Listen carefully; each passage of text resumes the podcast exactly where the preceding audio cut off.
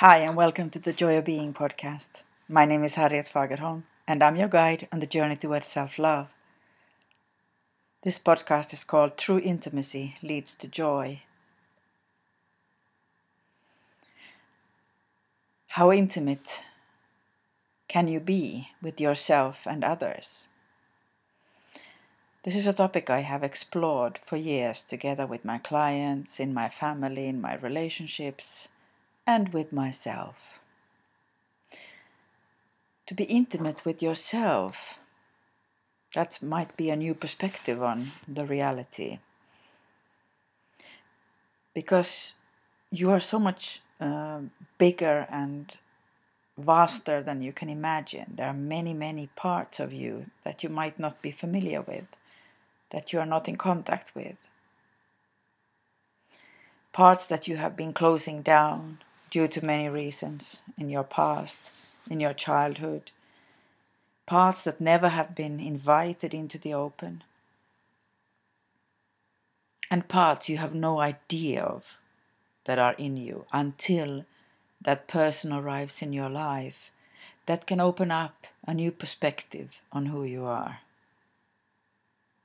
And then you can struggle in saying, No, no, no, I have no clue. This is not me. No, this is not who I am. It might take some time before you are willing to receive what you are given as a gift from the other person who sees something in you, what you yourself has not yet, you know, been willing to open up to. And for that, you need to become intimate with the issue. You have to explore it on your own. You have to take time on your own to be with that topic, to be with that unfamiliar part of yourself, getting more intimate, inviting it closer and closer so it can start to reveal itself.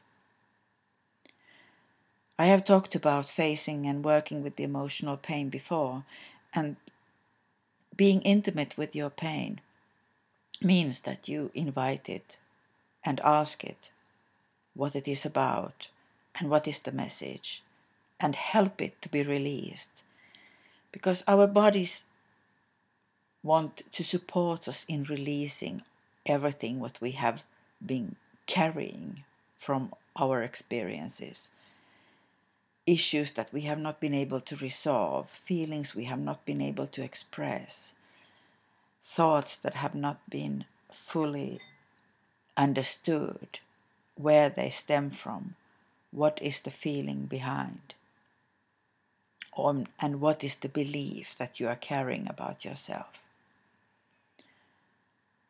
And in order to become more intimate with yourself, you need also to open up to the other because there is always a constant dance between yourself and the other because the other provides the mirror.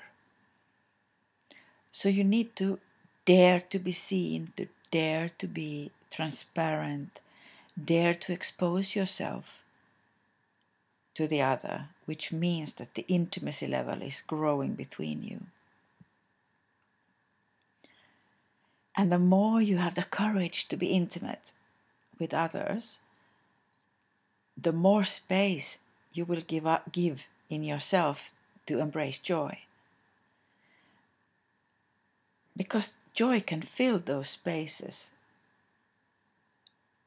where you before had suppressed feelings, suppressed energy, contraction, fear, isolation, beliefs that you are not worthy, even believes that you are a bad person. I used to have that belief. Somehow the child in me always switched all the negative feelings against myself. That's a very common pattern for many of us.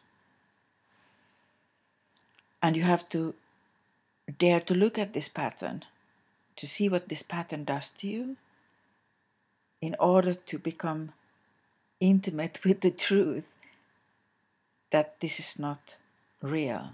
It's only a belief that you have developed in your subconscious, unconscious mind. So, exploring the unconscious mind requires intimacy. It takes time and it takes these good relationships that are willing to mirror you and hold the space for you to be fully accepted in that shadow, in that really terrible pain you were not able to deal with. And every time you are able to do this process, opening up to invite the intimacy of that unwanted, that unknown part of you, there will be more joy and gratitude. How wonderfully life guides us in becoming whole, in becoming the one we are really meant to be, to allow the joy to, you know, grow and expand and be shared. Because you don't have to hold yourself back anymore. You can really fully allow yourself to express what you want to do, what you want to share. And by inviting more intimacy in your life, you will automatically provide it for other people. So you will notice how you get much closer to other people. They will start to share with you because they feel intuitively that with you they can share, they are safe with you because you have been intimate with those parts that they have not yet, you know, got to know. And when your being expands like this, you create new ways of relating around you. Whether that is in your work, in your family, in your friendships, in your closest relationships.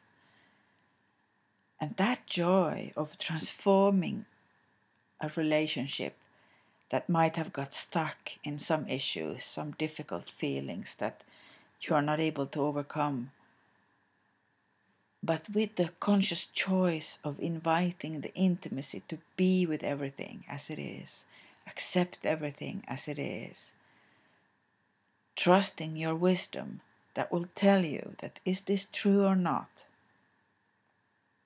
Or is it just a belief that you have picked up during life's experiences?